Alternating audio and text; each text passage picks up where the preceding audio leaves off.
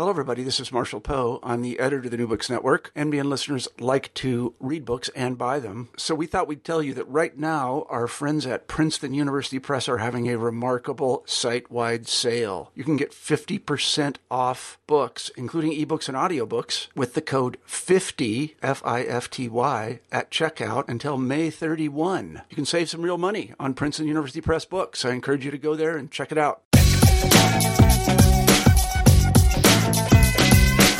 Hello, and welcome back to the New Books Network. I'm Siobhan Mukherjee, the host of New Books in Law. Today we'll be talking with Professor Kirt von Daacke about his 2012 work, Freedom Has a Face Race, Identity, and Community in Jefferson's Virginia. Professor von Daacke is an associate professor of history and assistant dean at the university. Hello, and welcome back to the New Books Network. I'm Siobhan Mukherjee, the host of New Books in Law. Today we'll be talking with Professor Kirt von Daacke about his 2012 work, Freedom Has a Face Race, Identity, and Community in Jefferson's Virginia. Professor von Daacke is an associate professor of history and assistant dean at the University of Virginia. Professor von Daacke, welcome to the show. Thank you for having me. Good, good afternoon. I wonder if you'd begin the interview by saying a few words about yourself, your background, and how you became attracted to the history of African Americans in the South. So, yeah, I, I backed into this a long time ago. I was a very eager undergraduate and I thought I wanted to do first Middle Eastern history. I was quickly disabused of that notion. Uh, took one class and then thought I was going to do colonial history. But in meeting my requirements, I took a course on African American history that the then director of the Carter Woodson Institute here at the university um, was teaching, and he posed a lot of questions about race and identity in American history. And um, I kind of got hooked on it right then and there and sort of followed him around as an undergraduate and chased down whatever lead he sent me on. And that that's kind of where the career began. And um, and I, I, don't think I'm alone with a lot of people who have PhDs. That's kind of where it often starts, and you keep chasing the same questions um, from then on. And so I, I, again started as an undergraduate, continued that work in graduate school, and um, here I am today, sitting back at the University of Virginia as a faculty member. Great. Um, could you tell us now how you came to write "Freedom Has a Face"? So, and this this is a bit of the same. I, I started with an undergraduate paper. Oh goodness, a long time ago, and it was on a a, a free black family in Virginia, and this started with even some of the most seemingly mundane records, tax lists and census reports, and I was able to piece together kind of a mini biography of this family and uh, uh, again, I think as an eager undergraduate, I think the paper was titled "Slaves Without Masters?" question mark. And I know you will probably talk about Ira Berlin's landmark work at some point, but that was kind of the the pole star for my work. And by the time I got to graduate school, I had done enough research in Virginia that my advisor in graduate school said, well, you know, we, we, could basically light a fire with what you wrote as an undergraduate, but you're really looking at good records and you've teased a lot out of them. Why don't you go back and do this a lot more systematically? And I have always thought of myself as a social and cultural historian. And in doing this work, I ended up going through court cases. And it was the court cases where I really fascinatingly began to get the evidence to make claims about social structure and culture in the 19th century rural South. And so the the book has a really long arc, but it grew out of a, a small undergraduate paper, then an undergraduate thesis, and then uh, my dissertation. And by the time I had finished the dissertation, the story had shifted again, e- even a little bit more. And um, so the, that was revised and reworked for the book. Okay. Uh, would you mind now discussing um, a little more about your sources and the methods you use for piecing together um, a picture of life uh, in this county and your, the subjects of your book they don't necessarily they've they've not left a very clear paper trail that it was no. easy for historians to piece together. So um, it would be interesting to hear how you um, found a window into their life? So I first have to really uh, thank uh, a local historian here in Albemarle County uh, who is just compiling. He was creating a manual that was a guide to African American collections. He was working on this when I was an undergraduate, and he gave me a partial draft that was my Rosetta Stone. It, it, it told me where some of the records were. And that's what got me started. And you're absolutely right. These records are really tricky. And so it's a, a basically every municipal record I could get my hands on. So, I, you know, I started with census reports, uh, property tax lists, real estate tax lists, and then moved from there into deed books, which record every business transaction that anyone conducts. They would go into the court, and you start to get you can put together a sort of a social genealogy of who's connecting with with whom.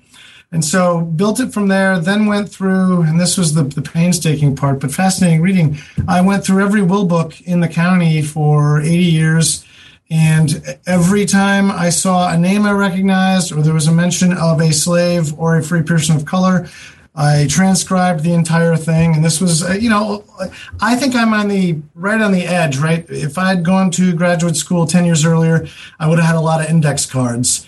And if I had gone to graduate school 10 years later, I would have been entirely computerized. So I sort of lived half in both worlds. Um, I, I learned how to construct a database without any training and then did my own documentary transcription and just kept working through these documents and then from the the deed books the the court order books and then into the the legal records largely criminal court proceedings um, that's where again I, I think i really found the richest evidence. And when i was done i simply sifted through and tried to sort by name to see what i could come up with. And I think I'm pretty clear in my introduction that you know my, my book is driven by those who left enough of a, a, a, a, record behind that I can record them because they didn't leave collections of papers. Right? This is not. I, I I fantasize about having Thomas Jefferson, where you know you have 120 volumes. He's almost said too much, and I have the the opposite problem that the the very people I want to talk about never speak directly, but occasionally in a court case. Um, and so I, I use this database to sift through and track people across multiple document streams and that's where I started to realize, oh, I have this really great court case, but look, this, I can actually say a lot about this person's life. I know that they owned property. I know who they married. Uh, I know where they lived. I know who they did business with. And I could start to, again, I, I, I find this strange. I think historians and genealogists often don't see themselves as doing similar work. But if you're going to do local social history, you, there's a fair amount of genealogical work that you have to do. Um, and so th- that's sort of how I built it. So I, I don't know if that quite constitutes a methodology, um, but this this is how it grew out. I just chased every document I could find for my time frame. Um, again, not paying attention to who the people were, um, and, and then sifted at the end to try to figure out okay, who are the people who I can really start to tell stories about and track across time and space. Okay.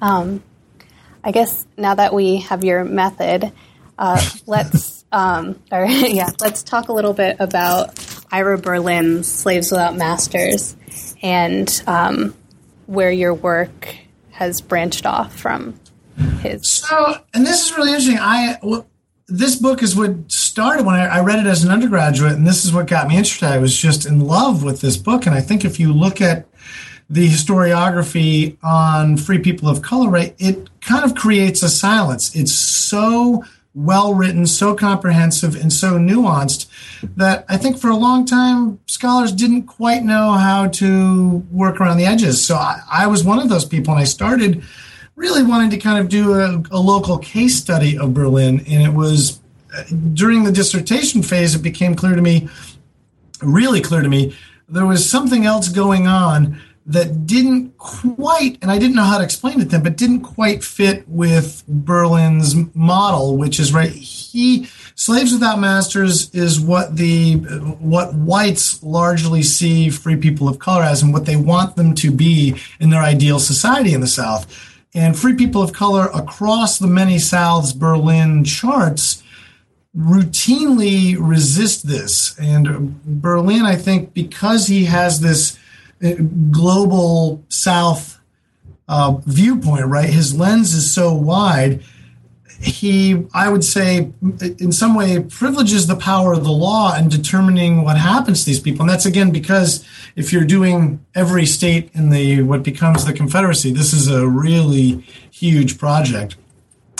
And when I began doing the local sifting, it, it, it wasn't just occasional instances where it didn't really conform to that. It was something else. And the, the final piece of the puzzle for me that really helped me figure it out was Laura Edwards's wonderful book, People in Their Peace, which made me reconsider the social and cultural implications of kind of legal thought at the local level. And it what I found seemed to really fit with that evidence that there were sort of two competing bodies of law operating at the local level. And what I came to realize is the state laws were often uh, distant forces that local communities couldn't exactly ignore, but they were very busy privileging a different conception of the law, right? An unwritten, highly formalized common law that privileged context and community knowledge about people. And so their decisions, even when fully addressing the written law, were really about how to kind of navigate around the, the written law to achieve their desired objectives in these cases because they were really often privileging, again, kind of context and community knowledge about people. Okay. I hope that answered your question. Sorry. Yes, I think it did. Um, I guess we could go into a little more detail about law on the books and the actual behavior we see among the inhabitants of Albemarle County.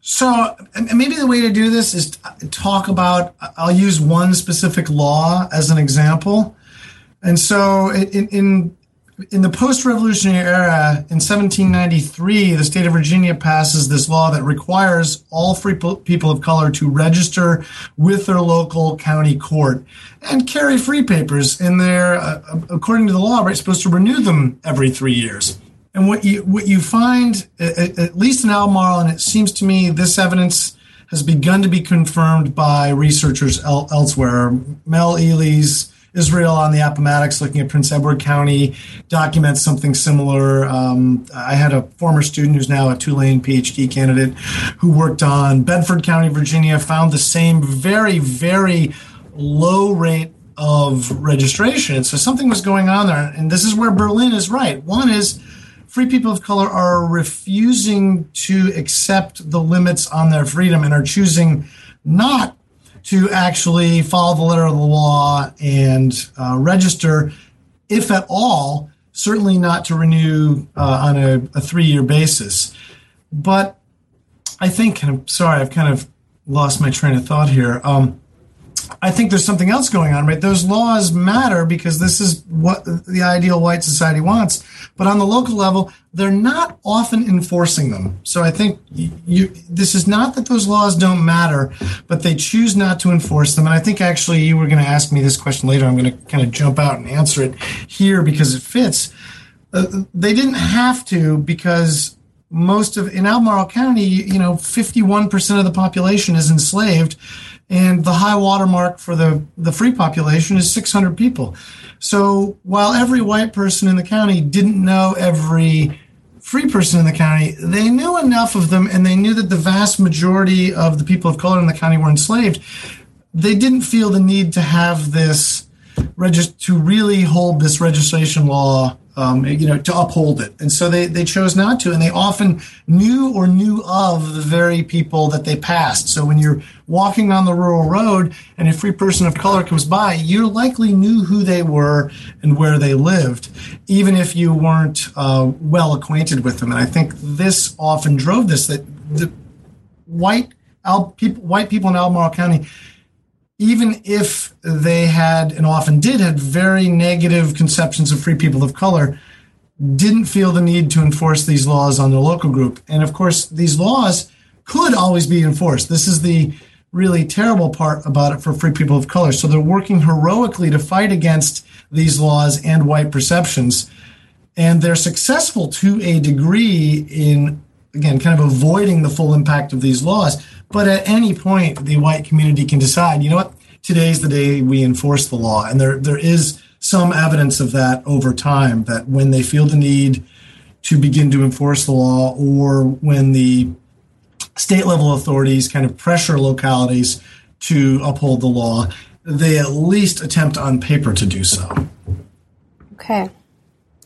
Um, another thing you talk about, and this is connected, is, uh, and this is maybe not so intuitive or what scholars have usually said, um, is that rural environments arguably are more permissive than urban centers. And and that right, this is something I'm just tossing out there. I, okay. I simply do not do rural areas, but I'm struck by a couple things in most local contexts. And one, most of the people of color in really every locale in Virginia that is rural, most the vast majority are enslaved.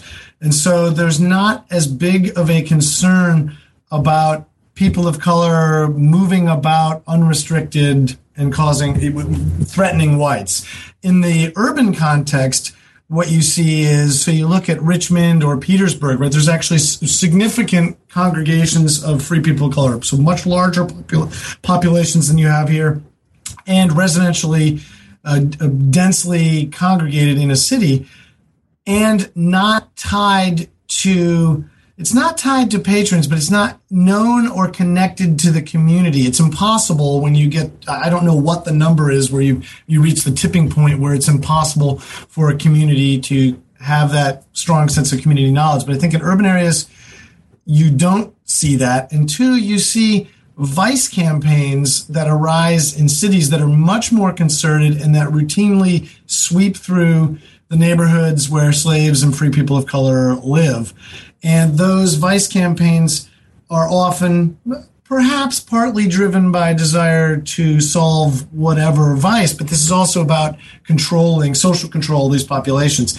And these things don't happen to that degree at all in rural areas. And I, so I think it's, it's maybe a double-edged sword. Yes, they're more permissive, but that's really a result of the population of free people is so small, the slave population is so large, everyone knows everyone, and the opportunities for a real kind of organizing, co- collective action, activity, and even economic success are truncated by the fact that it's a, a rural area. Okay. Um, could you uh, tell us a bit about the lives of the free people of color in Albemarle County who were born free to free parents in the colonial period and how um, maybe their service in the Revolutionary War influenced their treatment within the community. And so this is a really tricky one. This is again where my sources, I don't have the Revolutionary War veterans that I look at actually speaking and saying this this defines me.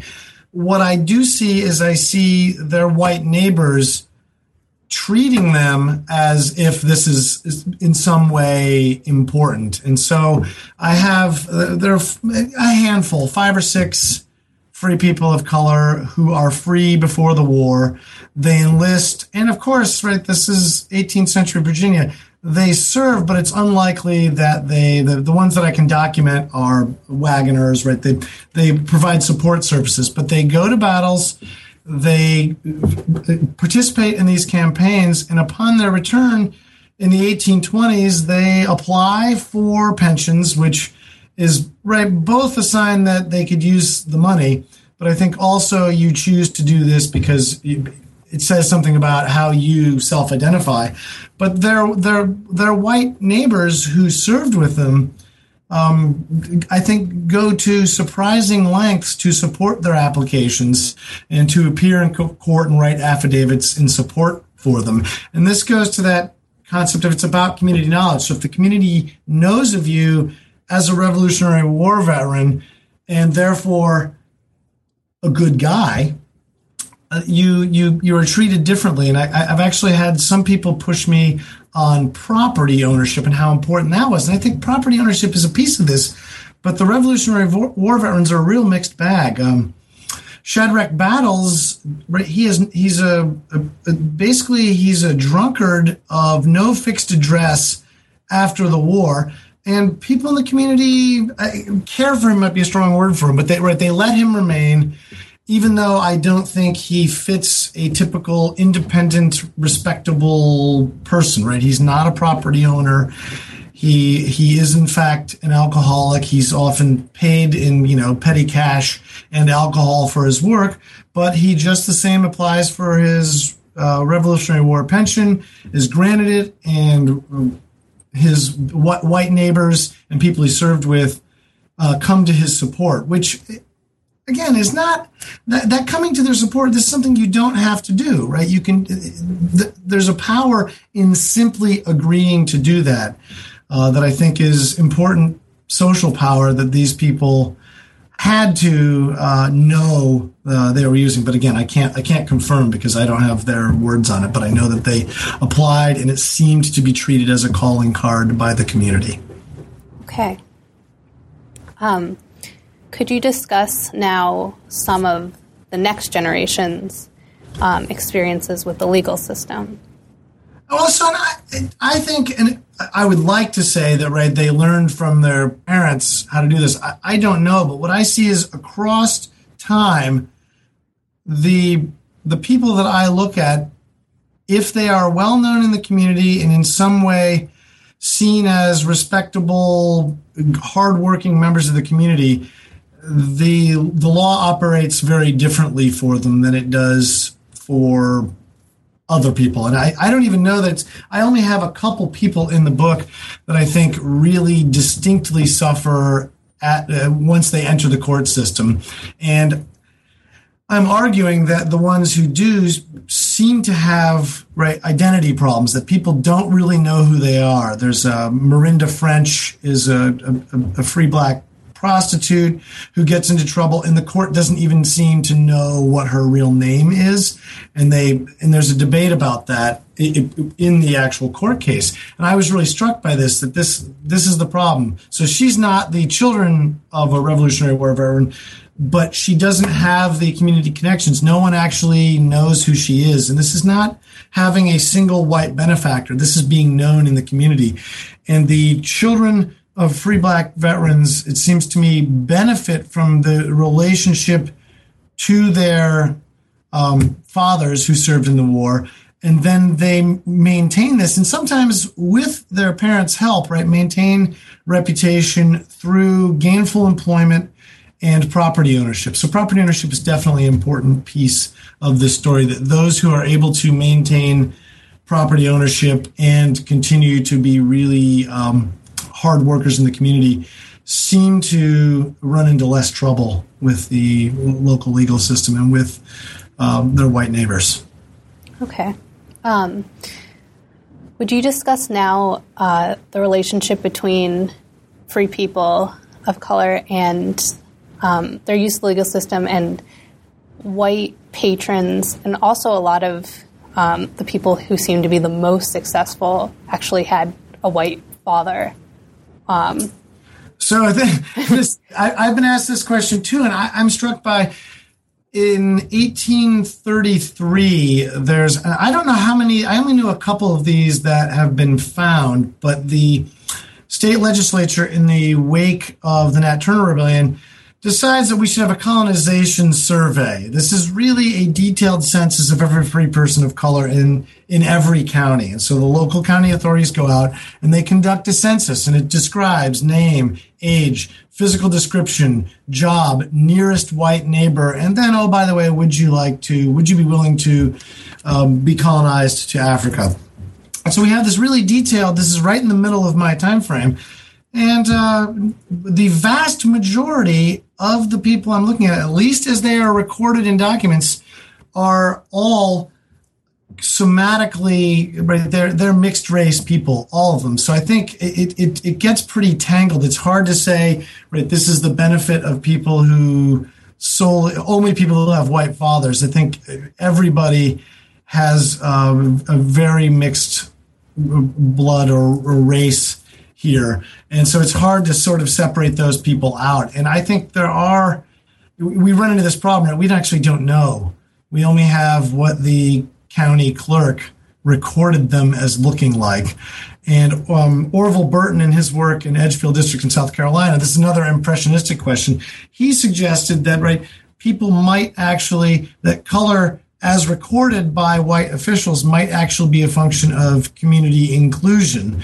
And I, I, wasn't able to. Find, I do have evidence that there are occasionally people who, when they first appear in the records, are described as very dark, and 30 years later they're described differently. But I, I wouldn't call it enough evidence to make an argument about that. So I'm I'm not entirely convinced that white fatherhood is the uh, the, the key piece. This I think it's what you see is it's being known by a whole lot of people in the white community that changes how you are perceived and opens up those doors. Like one white benefactor is often not enough to protect you. Now, there could be financial benefits from that, and there are definitely instances of that where the, the white father right, prepared for their freedom with education and even property.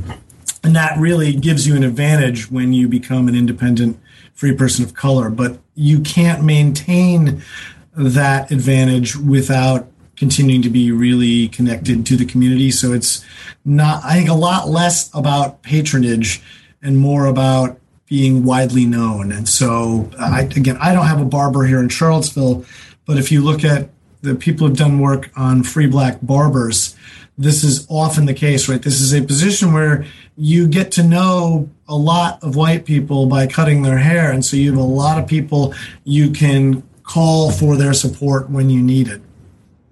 And I see something similar with people who work in the hotels in Charlottesville after the university opens that the, again it's a, a, handful of people but they they know so many white people that when they need white support they don't have a paternal benefactor who comes to their defense they have this you know they have 100 people who will sign a document in, in support of them Again, I don't know if that fully. I get off on tangents. I don't know if I. No, that's answered. perfect. I think the listeners enjoy um, tangents more than uh, my questions. So, um, I guess one of the stories I found maybe the most dramatic was the Scott family and how when you first meet them, they're listed as free people of color, and they're ultimately listed as white people legally um, and their children are educated with um, their white neighbors and um, and there, there's even again I, I can't document this but there are right people talked about so this is really out of josh rothman's work from his first book but um, nancy west and david isaacs. So this is a, a jewish merchant in charlottesville and a woman of color who runs a bakery children are really active in the community, and even some of the kind of fire eating secessionists in their recollections talked about how their children were educated with whites, and so this was even earlier than the uh, the Scott family. So there's some evidence of people who are light skinned enough and moneyed, you know, financially secure enough and socially connected that again some of these laws and some of these social practices don't always fully apply. And i i, I come back to you can do this in a county where there are 10,000 slaves and 500 free people of color. Right? I think that if you shift those numbers dramatically, you might not see the same story. But I, again, I don't know because I've not done the research in urban areas. But from what I've looked at in secondary sources, you don't see nearly as much of this in most urban areas. You were talking about the Scotts, and right, they actually are legally declared and they're not quite white. This is they create a an intermediate status. You are no longer the not a negro is the phrase used in the law. And what it means is if you can demonstrate that you have sufficient white ancestry you can be declared not a negro and therefore you are exempt from all the laws that are hemming in and you know limiting the uh, rights and privileges and citizenship rights of free people of color. So you're free from those. So it doesn't mean that you're white, you're just no longer a free person of color. Okay. And that's what the Scotts do, um, as do the Barnett women uh, later. But that's a, a, later antebellum development, right? Right in the 1860s, I believe, is when the law comes in. Um, but this practice, uh, the social practice of some free people of color being able to interact with whites in the in in the educational setting in business settings, even in social settings, as something resembling equals is a practice that has long roots in at least in Albemarle, and I get the sense in other communities as well. How is it that newly free people are able to evade the requirement they leave the state in six months? So the, the, that law is required. 1806. This law is passed. It says after May 1st, 1806, anyone freed has to leave the state within one year so it's a year, unless they get permission first from the General Assembly uh, to remain. And what happens in the years after this law is passed is localities, I, inundate might be a strong word, but every locality sends in petitions. And there seems to be this attitude that right, free blacks as a concept, when we're talking in the abstract about them, are a dangerous threat to slave society and we don't want them. But when you ask people at the local level, what about the people you can name that are standing next to you? The conversation changes. And so you, you see communities often complaining not about the free blacks they can name in their community, but the ones in the neighboring community. And they tend to do this over and over. So they send lots of petitions to the state to the assembly saying we want this person to stay right they're hardworking they're industrious they're respectable they're a benefit to the community we want them to stay and i think the overwhelming majority of them are actually approved and eventually the state assembly i think thinks we're not really this is beneath our dignity we're not really in the business of answering all these local questions about free people of color so they rewrite the law saying the county courts can make their own decisions about this. This becomes a county court process after that. And you see the same thing here in Albemarle, they, there aren't even many petitions brought forward. And most of them, until the 1850s, are granted, or they have this great habit of f- filing the petition and then the court just continues it out of existence. So nothing ever happens. And this is a pretty common practice around the when local areas decide or are told to really follow the letter of the law they tend to paper follow it and continue it out of existence again until the 1850s something is definitely different in the 1850s by and large but so that they stick around and i think the reason they stick around is everyone knows they're free no one has a problem with them remaining, or, or very few people do. I'm sure people had a problem, but the vast majority of people find it unremarkable and don't find it a problem.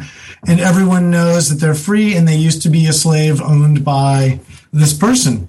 And so they, they carry on. It's only when someone decides to object do we have a problem. And I, I like it. The, the number of people freed doesn't match up at all with the number of people who bring these requests. So the free people of color are often refusing to comply with this.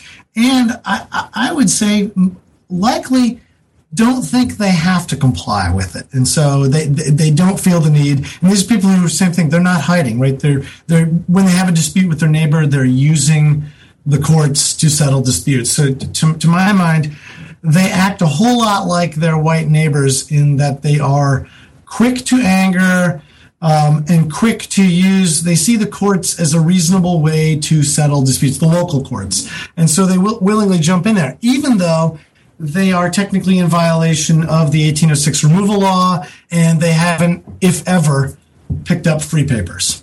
And when they come in to, to see these court cases, the, the white community doesn't go, wait a minute, you were freed after 1806, and where are your free papers? Again, most of the time they don't do this. And I, I would say, right, this is driven by again local community knowledge that this is this is what they're privileging and making decisions about who the law applies to and how they administer the law. Okay.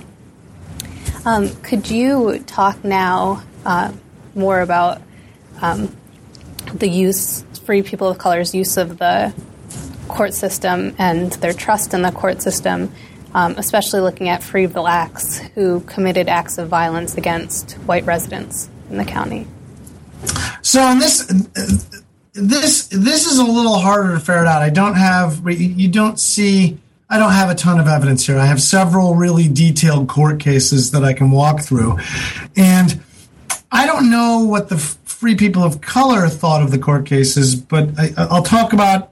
I, this is my favorite story in my book. It's the corn shucking with the Goings brothers, and so I, I don't think the Goings brothers, when is it Tom Goings takes the you know this piece of wood, basically a two by four, and clubs the white guy upside the head and you know knocks him out i don't think he is thinking about i'm going to have to take this to the courts. And i think his story right he is thrown in jail for six months while they await trial because this is remanded to a court that only meets once every six months.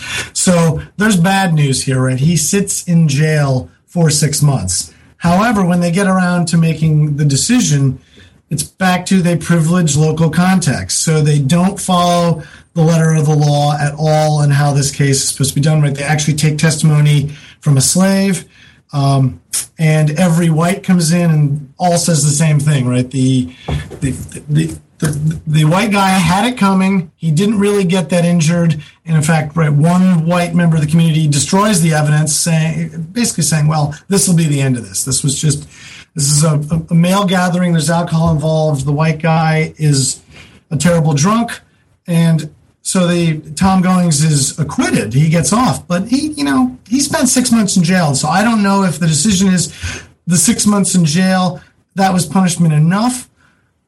Um, but I, I, think that's where you see very clearly, right? Even though once you get into the legal system, there you, there's a measure of fairness in how free blacks are treated in terms of their circumstances, they can still be left in jail in a way that a, a white defendant would likely not have been left in jail.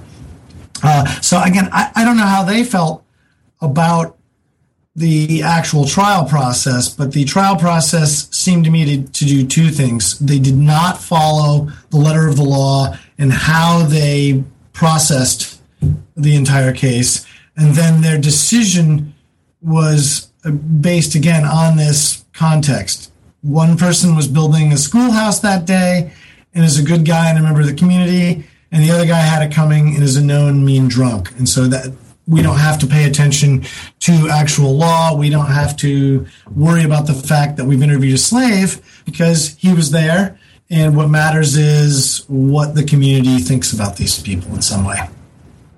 Um, so, and, and I, the, the other case, this is also another Goings. This is a large family, but William Goings, who it's a premeditated murder. He has a running argument with a guy who owns a, a, general store in the north part of the county, and he waits for him along a, a, walking path and is seen by a number of people who live up there with a gun. And he has a, it's a pistol, and he tells everyone he's squirrel hunting, and they just go, "Oh yeah, sure." It's a free you know, it's William Goings, free black guy. He's got a pistol and he's hunting squirrels. Doesn't even occur to them, and then he ends up killing um, the the general store owner. And this is some running dispute that's going on for years with the two of them. He, however, has a very different experience, and this is again, it's driven not by how they process it, but by this local knowledge. Right? He is seen as someone who is failing even his own family. Um, so he's not seen as a respectable, trustworthy, upright member of the community. And his outcome is very different. It seems to me, too, from the court case, if we're to believe the testimony, he was in fact guilty. That right, even his own family members saw him with the gun, knew he had a running dispute with the general store owner, and um, knew that he had been uh, threatening for days that he was going to do something to the general store manager. So I think in his case, he may well have been guilty, but his real failure in that court case is the community knowledge about him is he's not a trustworthy, well connected, well known person, and we shouldn't keep him in the community. Okay. Um, now, could we discuss what you call the possibilities and pitfalls awaiting unmarried women of color in the rural antebellum South? So, I, I struck by in, in the, the looking at the women I found in the records here is one there's not there, there's really not a lot of opportunity for free people of color to gain skills and have great economic success in any rural southern county uh, for a rural locale for women it, it's these are even more limited opportunities and if they don't have someone right either a, preferably again a, a white male benefactor or two they're going to struggle. And what you see is they tend to run toward, no, I shouldn't say tend to run toward, but some of them choose occupations that have the advantage of being right. You might be your own boss or you might not have to work directly for white people. And so what we see is there's a fair amount of prostitution. And this is both poor whites and free people of free women of color participating in this. And they're drawn to this because I think Right? One is you don't have a white boss. You manage your own time. You make a lot of money, but this is a job that puts you in pretty dangerous situations. And th- I don't cover this in my book, but I've been doing research for a digital project here where we're looking at the early university. And as the university pops up, and they begin construction and it opens, a mixed community, largely of free people of color, but also some whites, moves in, they buy property, and they live immediately adjacent to the university. And they're coming here for economic opportunity, and they're doing the same kind of work, right? Some of them are engaging in prostitution, some of them are washing clothes or uh, doing seamstress work. Others are running kind of, you know, grog shops, so liquor, food, and gaming.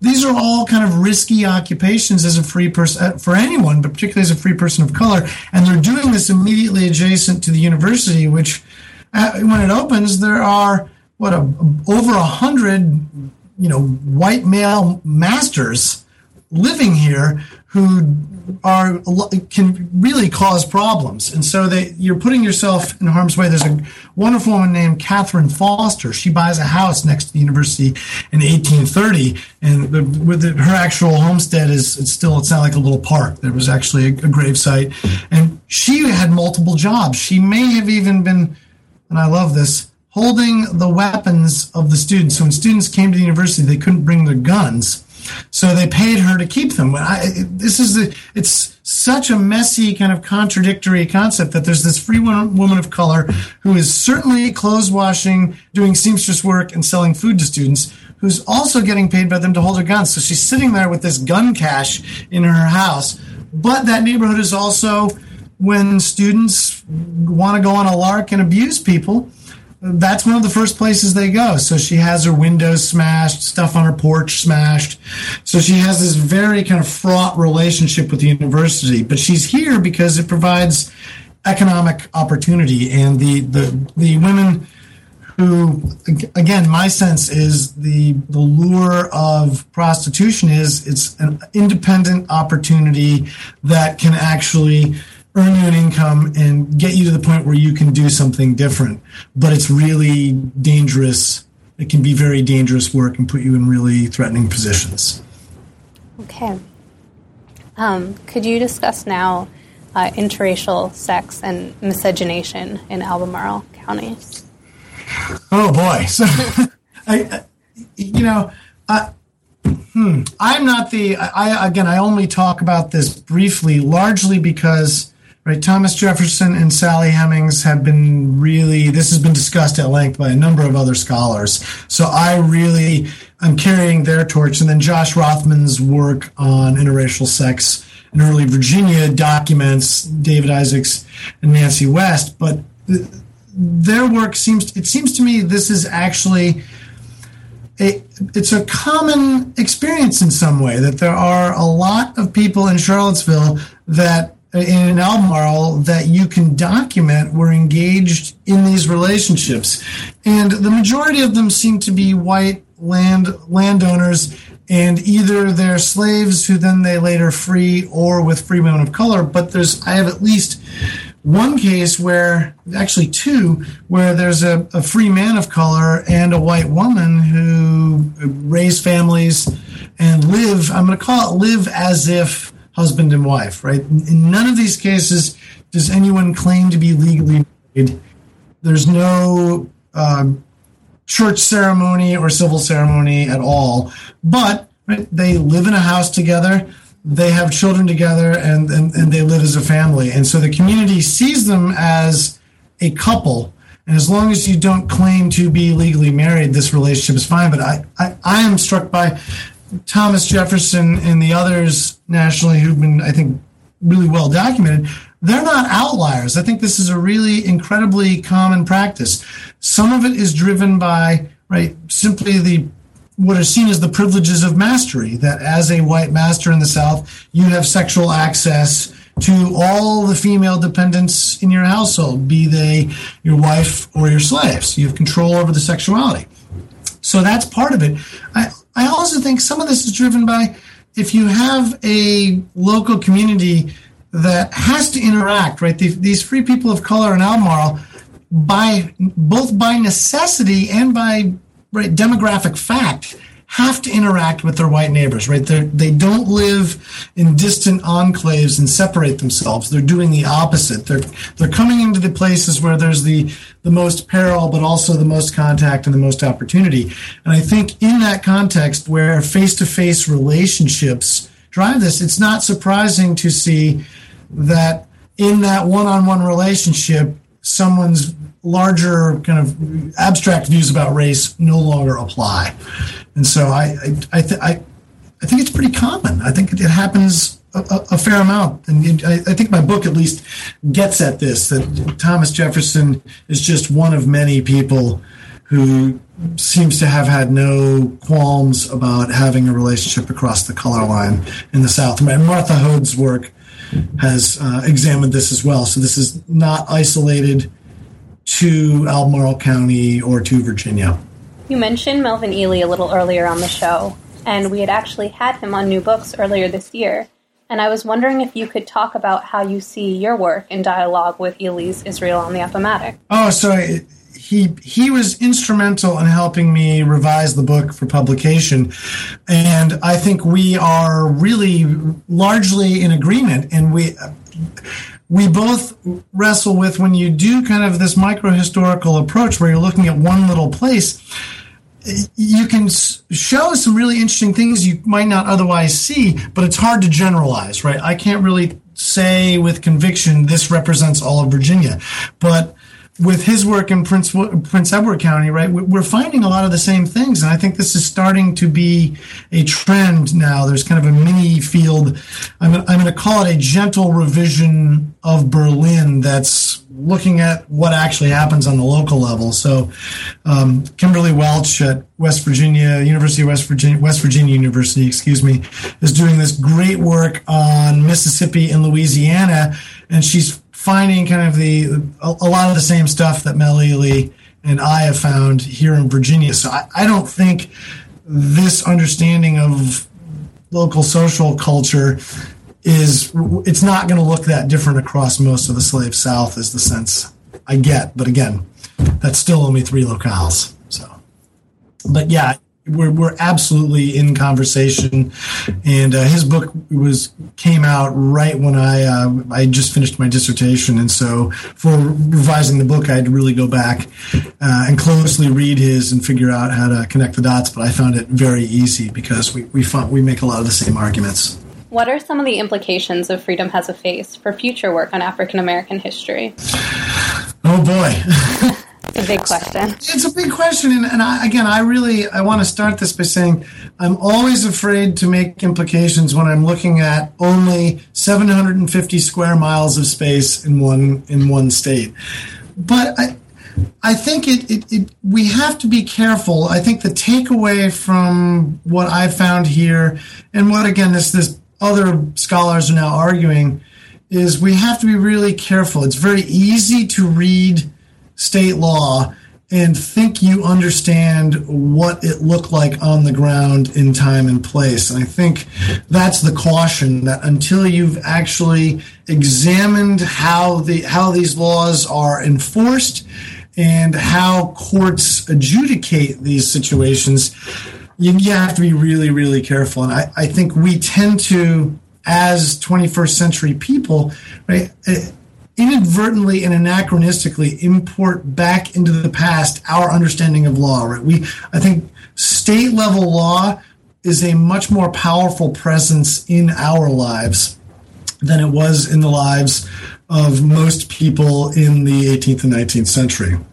And so we have to be careful when we go back and read those laws that we um, know, we understand that. And then Two is I think we we tend to see law now as right. It's a very progressive and logical march. These laws develop and expand in a very particular way, and I can't comment on the modern era whether that's true or not. I suspect not, but for the 19th century, this is absolutely not the case. Right, the laws have been passed, but the, the, the, the, statutes at large that are getting published in every state in the 19th century are attempts by lawyers and state assemblymen to make sense of this law. So I, this is what I love, right? That the, those statutes at large, which make it look like it's kind of a progress and they're all connected, they impose a narrative that probably didn't reflect how they were experienced on the on the local level at all, and that kind of clarity didn't exist at the local level. So I, I, for me that that was my big takeaway, and I mean this. I started with Berlin's book, and I expected to find okay, there's going to be this body of law. And it's really going to govern what happens at the local level. And there was a point at which I said, that's not what's happening. So I think that's probably the single biggest takeaway. And the second would be don't be afraid to go and do a really fine grained analysis of local spaces. That it's it's worth the effort because you you find these rich, amazing stories that often complicate uh, historical narratives about the past. Okay. Um, to conclude, I'd love to know what you're working on now. Oh boy! so I, I I am not working specifically on a kind of monograph project right now. So bear with. I have done. I'm doing two projects. I have started a digital humanities project here at the University of Virginia with Maurie McInnis. She's a professor of art history who does arts and cultures in the slave South, and she's the vice provost for academic affairs at the university. And she came and gave a guest lecture to a class uh, one of my classes a couple years ago that was looking at the UVA landscape, the old academical village, it was a break. We took, I wanted my students to get outside and walk around. It was kind of this time of year in the spring, and they needed a break from lectures in the classroom. And I wanted them to think differently about the slave experience. We had a great time. We ended up just having a conversation with the students. And a student asked, Well, how do you know all this stuff? And her comment was, Oh, just right over there in the Special Collections Library, there's thousands of pages of documents that no one's really ever systematically looked at. I looked at her and I said, why why aren't we doing this? And so we you know grabbed a cup of coffee and brainstormed, and we're now working on a project. And this started out of our interest in again kind of a micro historical approach. She was really interested in the again the politics of race and space, how how slaves and whites interacted and how that can be read in architecture and spatial design. And I was really interested in, in going through these records, how this connected to my own work. That the I, I immediately began to run into trace evidence about free people of color that I had done research on that were here. And so I knew there was a I could do more social network theory around the people here. So that started the whole project. And then we got into the records and we realized wait a minute, this is much, much bigger, right? This is America's first Enlightenment university, and we have all the records about how it develops pedagogically and administratively in real time. And we so we we managed to scrounge up some grant money here and there, and we now we have a website that will be rolling out. It's incomplete, but it's functional enough now. That's tracking people, places, and events over time from 1817 when the university, they first break ground on the university, all the way to 1870. And so it's a mini laboratory that you can examine that's also going to have a 3D digital recreation of the the academical village. And the reason we're doing this, if you've ever been to UVA, right, there's it's brick and neoclassical buildings and white trim, and then these serpentine walls and these lovely little gardens that the garden club in the, the mid 20th century came in and put in walking paths and planted very carefully and put white benches in, and so students sit there and study. Well, in the 19th century, those were slave workyards. And so slaves lived there and worked there. And so all the sights and smells of what was becoming a, a kind of a small city in Albemarle were happening right there. And we know where some of these buildings were, and we wanted to be able to do a kind of real time. You'll be able to zoom in, see space, understand it, and then connect to what are the events that happened here, who was involved. So it's tracking all these people across all the documents um, that the UVA has, and including letters, diaries, and journals. So I'm, I'm busy working on that. I expect at some point we will produce something publishable out of that. We're, we're just trying to get the website up and functional right now, but really exciting project. And then the second thing I'm working on, I'm the co chair of the President's Commission on Slavery and the University here at UVA, and we are trying to follow up on work, particularly that Brown and Emory have done. So we're building on the, the Brown model here, and that's going to really gobble up most of my time for the next two years or so. But we are planning to produce a, a publishable volume that I don't, it's not quite a straight work of traditional scholarship. It, it, will be scholarly, but I think we're going to see this as also being very visual because I think the academical village, it's, you can do really neat things with it visually to talk about slavery, culture, and again, the, the, the politics of space. And we want to do some of that in this book where we're looking at the lives of the enslaved um, the pro-slavery thought promulgated by people at UVA, um, and then lastly, again, the the space and how it functioned and what this meant for uh, the enslaved at UVA. So I'm working on those two projects right now. I think that's going to drive most of my work. I have a third project that I, I, sadly I don't know when I'm getting to it. I was going to do work on an interracial fishing village, a series of interracial fishing villages along the down east Maine coast. But these two projects have really gobbled up my time, and I think are um, sufficient to warrant my time and energy. So we have both have a website. I don't know the it's called Jefferson's University the Early Life Project. If you Google it, it will come up. And then slavery.virginia.edu is the commission website. And again, I'm very busy with those activities right now. In fact, we have a, a big event just next week. So that's what I'm working on now. Um, I hope to return to the monograph world shortly after that. Fantastic. Um, those sound like very exciting and unique projects for projects, and, and, I'm excited. They they interrelate. They dovetail really neatly. That we've brought in a research associate to to be the full time researcher on this project, and we I immediately connected her to our digital project staff because we've already teased out some of the data about the early history of slavery here. So we're I like it that in the end we're going to create this website that does so much more than I wanted it we wanted it to do initially, but it's also going to help answer these questions uh, about slavery at the early university. So Fantastic. kind of fun. yeah, very very fun. So I want to thank you very much for being on the show today. I really enjoyed it. Great. Thank you so much. My pleasure.